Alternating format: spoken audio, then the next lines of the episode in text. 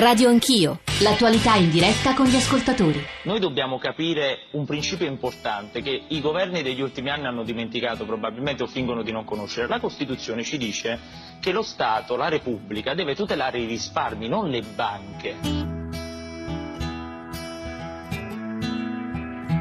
Banche fallite, banche salvate, amministratori aiutati, parenti coinvolti. Una vergogna. In qualsiasi paese europeo, da nord a sud, con quello che è successo, non solo la Boschi ma anche Renzi si sarebbero già dimessi. Sicuramente al peggio del peggio del peggio della Prima Repubblica. Noi votiamo contro la sfiducia proposta da alcune opposizioni perché la riteniamo strumentale. C'è una difficoltà nel rappresentare la vostra immagine al Paese e Dignità Politica vuole o vorrebbe che lei, Ministro, si dimettesse immediatamente insieme al Governo. È una strategia progressiva di abbordamento e avvinghiamento del governo Renzi. E quindi non si vota la sfiducia a un governo su una questione dove il governo non è responsabile, perché rischiano che rispetto a tutto sto casino la posizione di Banca d'Italia, di Consob e di chi ha amministrato queste banche poi alla fine passa in secondo piano. Il bail-in, cioè far sì che le imprese sostanzialmente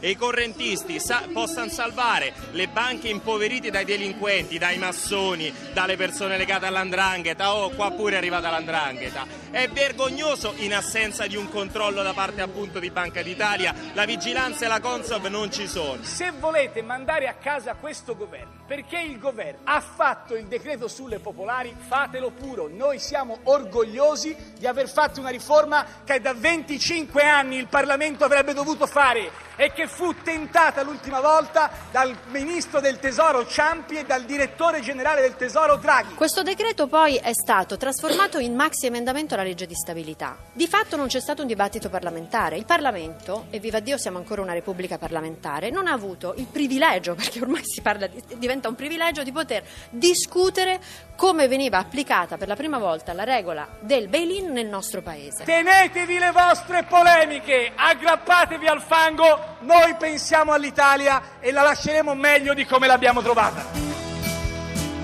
Le voci della giornata di ieri, buongiorno da Radio Anch'io, buongiorno da Giorgio Zanchini, alla nostra copertina, insomma un po' una rappresentazione caleidoscopica di quello che è accaduto ieri in Senato. Sono le 8.38, 335 699 2949 per i vostri sms, per i vostri whatsapp, inclusi whatsapp audio, per arricchire, insomma innervare come ogni mattina la nostra trasmissione. Radio Anch'io, @rai.it per i messaggi di posta elettronica e poi il nostro account su Twitter che è Radio Anch'io, e siamo anche ripresi in diretta i primi minuti di ogni parte di Radio Anch'io da Periscope. Vi dicevo, la giornata di ieri, il Senato, come sapete, avete sentito il nostro GR, ha respinto le due mozioni di sfiducia contro il governo sul caso del salvataggio delle banche popolari. Nell'aula sono aleggiate accuse, parole molto dure, molto pesanti sul ruolo dei genitori di Renzi e Boschi. Renzi stesso ha risposto con durezza, radicalità, baldanzosità, ed è stata, scrivevano ieri e scrivono in parte anche oggi i giornali, una prova generale per un allargamento della maggioranza. L'avvinghiamento, sentivate il senatore Gotor, poi lo sentirete di nuovo a Radio Anch'io stamane, tra il Partito Democratico e i cosiddetti verdiniani, importante anche per il voto sul disegno di legge Cirinnà. Parleremo di tutto questo nella prima ora, ma poi dalle 9:30 un altro tema sul quale vorremmo fare un po' di chiarezza. Come sapete, Italia e Unione Europea hanno trovato un accordo sulla cosiddetta Bad Bank, che permette al nostro sistema bancario di alleggerirci di circa 200 miliardi di prestiti deteriorati. Ieri la borsa non ha reagito bene e va spiegato tutto ciò. Noi lo faremo con varie voci, varie interviste, insomma quel ricco panorama che ogni mattina cerchiamo di costruire, soprattutto grazie a voi e con voi ascoltatori. Stefano Feltri è il vice direttore del Fatto Quotidiano. Stefano Feltri, buongiorno e benvenuto. Buongiorno, grazie. Manuela Repetti, senatrice proveniente da Forza Italia, adesso nel gruppo Alleanza Liberale Popolare Autonomia, il cosiddetto gruppo verdiniano. Senatrice, benvenuta, buongiorno a Radio Anch'io. Buongiorno a tutti. E saluto anche Andrea Marcucci, presidente della Commissione Istruzione e Beni Culturali del Partito Democratico. Marcucci, buongiorno e benvenuto. Buongiorno e grazie a voi per l'invito. Allora, come Feltri sa benissimo, come sanno anche i nostri ascoltatori, ieri il Presidente del Consiglio ha accusato in particolare la mozione promossa dal Movimento 5 Stelle di aver fatto un copia e incolla, ma in parte anche quella promossa da Forza Italia e Lega, da pezzi, articoli del Fatto Quotidiano, che stamane scrive in sostanza: Renzi ieri non ha risposto. Feltri, perché a vostro avviso? Lo dimostra anche quel breve stralcio che avete mandato voi prima dell'intervento di Renzi, in cui lui spiega che la riforma delle popolari era attesa da 25 anni. Siamo tutti d'accordo, la riforma delle popolari va benissimo, non ha niente di criticabile, quello che veniva chiesto dalla Banca d'Italia, eccetera. Il problema è che lui non doveva rispondere su quello, non era mica quello il punto. Il punto è la gestione del decreto salva banche di fine novembre e appunto la risoluzione, come si dice in gergo, cioè praticamente lo spacchettamento di 4 banche tra Bad Bank e Good Bank, con tutto quello che è emerso dopo, che faccio una sintesi estrema. Noi abbiamo visto che ci sono degli intrecci tra la famiglia Boschi, la famiglia Renzi e la gestione di quella banca. Allora, ha ragione Renzi, non è emerso nessun provvedimento concreto del governo. Non sono ancora indagati. Del governo, no. Diciamo Feltri, sì. Vada, Feltri. Non è indagato il padre della Boschi e non sono emersi favoritismi espliciti. Quello che è emerso è uno strano, contesto in cui il padre di Renzi fa il promotore di outlet che vengono sviluppati dall'ex presidente di quella banca, che faceva operazioni in conflitto di interessi anche con delle società che facevano outlet, non quella direttamente ma un'altra. Il padre della Boschi che incontra il faccendiere Flavio Carboni per scegliere i vertici della banca, cioè il direttore generale, con uno dei candidati alla poltrona che dice: ma io ho dovuto incontrarlo questa gente, perché non si dice di no al padre di un ministro della Repubblica. C'è insomma una specie di intreccio in cui, come dire, non c'è niente di esplosivo, non c'è mai la pistola fumante, c'è un contesto un po' spiacevole in cui il ministro Boschi, per esempio, non partecipa ad alcuni ad alcuni consigli dei ministri in cui si discute di Banca Etruria perché ritiene di essere in conflitto di interessi, cosa che poi la salverà di fatto dal potere di censura dell'antitrust. Però poi fa un'intervista al Corriere della Sera in cui attacca la Banca d'Italia e difende il padre, commentando nel merito le strategie industriali della Banca Popolare dell'Etruria. Cioè non ci sarà il provvedimento che motiva la sfiducia, ma certo c'è una gestione sicuramente non all'altezza. Senta Feltri, a suo avviso, in un altro paese, la Gran Bretagna, la Danimarca, la Svezia, che cosa sarebbe successo politicamente? A suo avviso, assumendo che il Fatto abbia appunto una posizione politica di rigore rispetto al rispetto delle regole o dell'etica, se vogliamo usare una categoria che in realtà non coincide con quella del diritto, Feltri? Ma probabilmente non sarebbe successo tutto quello che, non ci sarebbero stati tutti questi intrecci, non sarebbe uscito il nome di Claudio Carbone, eccetera. Ma se anche fosse successo, probabilmente il ministro Boschi e il presidente Renzi avrebbero, cercato di rispondere in una maniera un po' più rispettosa del Parlamento e anche della stampa. Adesso io non è che voglio fare del vittimismo, a me non dà particolare fastidio che lui ritenga in qualche modo che si faccia una mozione di sfiducia riprendendo dei nostri articoli, che peraltro mettevano in fila dei fatti, non è che erano particolarmente... Ma a suo avviso la Boschi doveva dimettersi, Feltri? Dovrebbe dimettersi? No, secondo me non doveva dimettersi, secondo me doveva semplicemente, in maniera un po' più trasparente, spiegare meglio tutta una serie di intrecci ed esporsi meno nel difendere lei praticamente ha sovrapposto la sua figura di ministro con la sua figura di figlia. E questa è una cosa che indica un certo dilettantismo, cioè è irrilevante per il ministro Boschi dire mio padre è una brava persona, è rilevante per Maria Elena Boschi, figlia di Pierluigi, ma se quella brava persona poi esce che incontra Flavio Carbone, che viene la commissione fra i due ruoli, le due posizioni, c'è il presidente, che c'è il procuratore generale di Arezzo che fa l'indagine, che è un consulente del governo e che nasconde al CSM di avere già indagato in passato il padre della Boschi. Feltri, si fermi, perché su questa sua ricostruzione e su questa sua valutazione, così la definirei, vorrei sentire il parere del senatore Marcucci, Partito Democratico, della senatrice Repetti, gruppo ALA, che ieri, stamane, devo dire che Fabrizio Roncone su Corriere della Sera dice: per la prima volta in veste ufficiale il movimento, il partito, il gruppo di Verdini ha votato con il governo. In realtà in queste settimane spesso è successo e non a caso si parla di allargamento della maggioranza. Senatore Marcucci. Ma guardi, credo che tutte le risposte date in questa ricostruzione dal vice direttore sono molto chiare.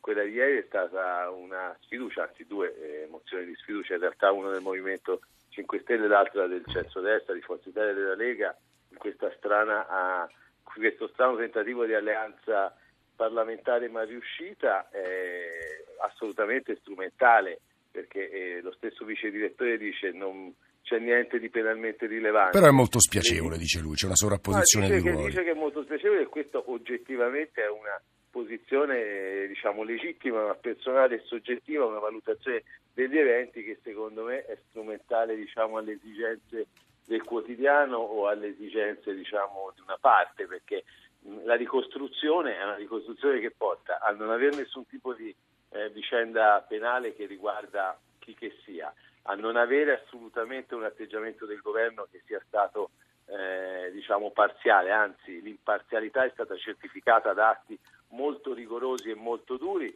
un atteggiamento molto trasparente del Presidente del Consiglio, un rispetto nei confronti del Parlamento e del Senato che è stato testimoniato anche con la presenza del governo della giornata di ieri, un esito del voto molto chiaro, dove certamente c'è anche stato il voto di Ala, ci sono stati il voto di molti altri parlamentari, c'è stata una maggioranza autosufficiente, c'è stato soprattutto lo sgretolamento delle opposizioni, del centrodestra che non è riuscito a portare i propri senatori, mi faccia terminare, del 5 Stelle che neanche esso è riuscito a portare tutti, proprio per l'inconsistenza della vicenda, la strumentalità della vicenda, e si esce come è corretto che si esca da una vicenda come questa, cioè con un governo che è più forte, un governo che sta governando da 2 anni, ormai siamo vicini ai 2 anni, un governo che sta facendo le riforme, che sta cambiando l'Italia, che sta guardando Senatore Marcucci, e questo comincia a dare fastidio a molti. Ecco, la fermo, ma poi ovviamente tornerò da lei, anche perché le farò ascoltare una voce molto stridente con certe ricostruzioni, soprattutto preoccupata rispetto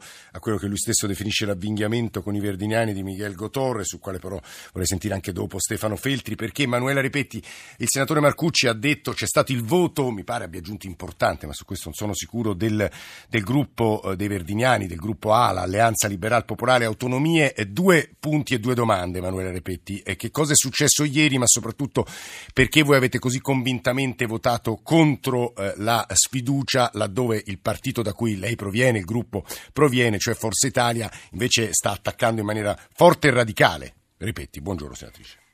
Buongiorno, ma guardi, mi faccia solo dire, sarò velocissima, fare un commento su quanto primo ascoltato dal direttore Feltri. Sì. Quando ha detto che Renzi ha risposto sulle banche popolari, su cui appunto anche il direttore è d'accordo, e quindi ha risposto su una cosa che non gli era stata chiesta, non è esatto, perché la mozione di Lega e Forza Italia, la prima mozione presentata, verteva praticamente per metà, insomma, per chi l'ha letta tutta, proprio sulla questione delle banche popolari. Sì.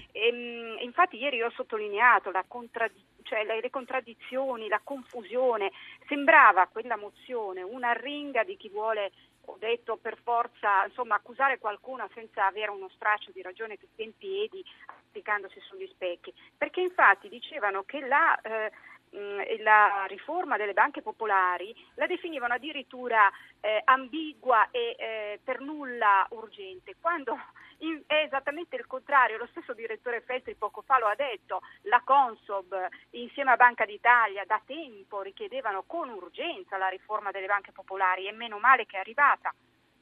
Poi giustamente un'altra cosa, perché io in fondo poi su tutto quello che ha detto sono d'accordo, non è bene fare la sovrapposizione tra i due ruoli, sì, tra ministro, quindi inopportuno, ma non fino al punto da sfiduciare un ministro, ci sta dicendo lei. La questa posizione, ha detto bene, non è corretta, ma chi l'ha fatta non è il ministro a farla. Il ministro ha dovuto rispondere a delle domande di chi faceva, e ha fatto molta confusione tra i due ruoli, tra quella del ministro, il ruolo di ministro e il ruolo di figlia. Di fatto tutti qui siamo d'accordo, anche perché poi è un fatto oggettivo, quindi inoppugnabile, che nel ruolo di ministro il ministro Boschi è stata assolutamente corretta. Poi io penso e sono convinta, però senatrice, scusi se la interrompo, c'è quel passaggio, c'è quel passaggio in cui lei ha detto: mio padre è una brava persona, tutta una serie di considerazioni più che legittime dette da una figlia. Poi però il padre è stato sanzionato, probabilmente all'inizio di febbraio finirà sotto inchiesta, cioè verrà indagato formalmente. Ci sono una serie di passaggi che, come diceva Feltri, stridono. Chiamo il ministro Boschi e il governo nel loro ruolo di ministro, e naturalmente di ciò che fa il governo nel loro ruolo. E questo è ciò che è accaduto, sia la magistratura, sia tutti hanno appurato che il ministro non ha fatto nulla, ma proprio nulla. Senatrice, le ridò la parola, però vorrei che lei ascoltasse con noi un WhatsApp che fa un paragone che credo congruo rispetto a quanto stiamo dicendo.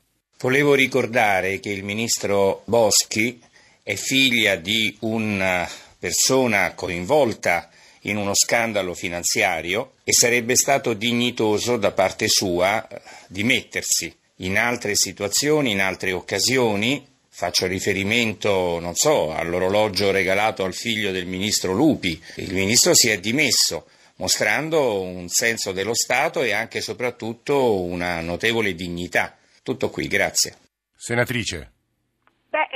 Anche qua vede che si ritorna sempre alla stessa cosa, non è assolutamente, il punto è che il ministro Boschi dice è figlia di una persona coinvolta, ma coinvolta vuol dire tante cose, coinvolta, ma abbiamo ricordato prima, assolutamente non indagato, e questo è un dato di fatto non da poco. E poi è figlia, allora ancora qui sono gli altri a confondere i due ruoli. Il ministro Boschi nel suo ruolo di ministro, noi siamo qui a giudicarla, nel suo ruolo di ministro ha svolto il suo ruolo in modo ineccepibile. Senatrice, su questo punto lei insomma, questa posizione ha risposto. Volevo farvi ascoltare, lo dicevo poco fa, l'intervista che Nicola Amadori ha fatto a Miguel Gotor, che credo meriti una risposta prima di chiudere questa prima parte, del senatore Marcucci, Partito Democratico, ma anche di Stefano Feltri. Senatore, innanzitutto lei come valuta il no alla sfiducia al governo da parte dei verdiniani? Ma continua questa strategia di avvinghiamento di Verdini e dei suoi amici a Renzi e al governo. Io penso che il Presidente del Consiglio dovrebbe avere la forza e l'autonomia politica di dire no grazie a questo aiutino, che è un aiutino non richiesto e neanche necessario. Lo storico Sabatucci sulla Stampa ipotizza che magari Renzi stia cercando di far fronte comune, per così dire, contro le forze antisistema. Lei che ne pensa? Penso che la continua ricerca di forze antisistema serva a giustificare e a far digerire agli italiani trasformismi e troppo spesso dei compromessi che al proprio interno poi contengono anche incontri con dei mondi che nulla dovrebbero avere a che fare con una forza riformista e di centro-sinistra. Verdini comunque continua a ribadire che non entrerà in maggioranza. Secondo lei ci potrà essere a breve una nuova geografia numerica del governo? Gli italiani che ci stanno ascoltando capiscono bene cosa sta avvenendo. È una lenta quanto inesorabile strategia di avvicinamento. Io vorrei ricordare a chi ci ascolta che quando parliamo di Verdini stiamo parlando di una persona che è sotto processo per la bancarotta di una banca, il Credito Cooperativo Fiorentino. Voglio ricordare che stiamo parlando del sostegno di un gruppo e Verdini è sotto processo per la vicenda P3, è sotto processo per la vicenda P3 con Flavio Carboni. Flavio Carboni è quel faccendiere che soltanto qualche giorno fa si permetteva di dire in modo provocatorio che il governo Renzi sta in piedi grazie a Verdini. Guardi, è tutto chiaro, basta semplicemente volerlo da un lato capire e dall'altro raccontare. Ma è preoccupante questo processo? Bersani dice che non è tanto preoccupante l'operazione parlamentare trasformista quanto un processo che secondo lui è più profondo. Assolutamente, guardi, le operazioni parlamentari lasciano sempre il tempo che trovano. Il punto è una strategia politica che ha l'ambizione di travalicare anche questa legislatura ed è un'operazione politica che vuole una stabilizzazione neomoderata. Una stabilizzazione neomoderata, e la proposta è che il Partito Democratico a trazione renziana ne sia il fulcro, ne sia il perno. Noi da dentro il Partito Democratico contestiamo questa strategia perché non crediamo che sia utile alla democrazia italiana, un nuovo insabbiamento, riteniamo che non sia utile e faremo di tutto perché non si affermi. Radio Anch'io. Era la voce di Miguel Gotor, minoranza del Partito Democratico, intervistato da Nicole Ramadori. Abbiamo un minuto. Stefano Feltri, se riesce a fare una considerazione sulle parole, devo dire, molto dure di Gotor, e poi un minuto per Marcucci, e peraltro resta con noi anche dalle 9 alle 9 e mezzo. Feltri, vice direttore del Fatto. Non capisco il dibattito sul fatto se Verdini debba ancora entrare in maggioranza. Verdini è in maggioranza nei fatti. Però ieri è stata autosufficiente la maggioranza senza i verdiniani. Sì, certo, però è comunque una riserva che è sempre pronta a entrare in caso di bisogno, lo ha già dimostrato in passato. E anche qui Verdini, tra l'altro, viene da quello stesso mondo che è il mondo sotto accusa, diciamo, per la vicenda della Popolare dell'Etruria. Lo ricordava anche Gotor, Verdini è uno che conosce Flavio Carboni. Non è una cosa criminale in sé, nel caso del processo P3 diciamo, i giudici sostengono di sì, ma il tema è nessuno di quelli che ha votato Renzi per la rottamazione, per cambiare il paese, eccetera, eccetera, l'ha votato pensando di votare un alleato di Denis Verdini. Questo uno sfido a dimostrare il contrario. Adesso il fatto che Verdini si trovi così vicino al governo Renzi è una cosa che sicuramente, come dire, spiazza una grossa parte dei sostenitori storici di Renzi. C'è quel passaggio che usa Gotor, questa torsione neomoderata che è il grande timore della sinistra all'interno del Partito Democratico, e dal quale vorrei ripartire con il senatore Marcucci, con il quale mi scuso per non avergli dato tempo di fare una considerazione a margine dell'intervista a Gotor, ma insomma riapriremo con la sua voce. Poi ci sarà il capogruppo della Lega al Senato e il senatore Nicola Morra del Movimento 5 Stelle, che è stato a sua volta capogruppo. Nel frattempo ringrazio molto Manuela Repetti, ALA, gruppo Alleanza Liberale Popolare e Autonomia, proveniente da Forza Italia, e il vice direttore del Fatto Quotidiano Stefano Feltri. La linea va al GR delle 9, 335 699 2949 per i vostri SMS, per i vostri WhatsApp, inclusi i WhatsApp audio. Ripartiremo da qui e poi parleremo delle Bad Bank per spiegarle.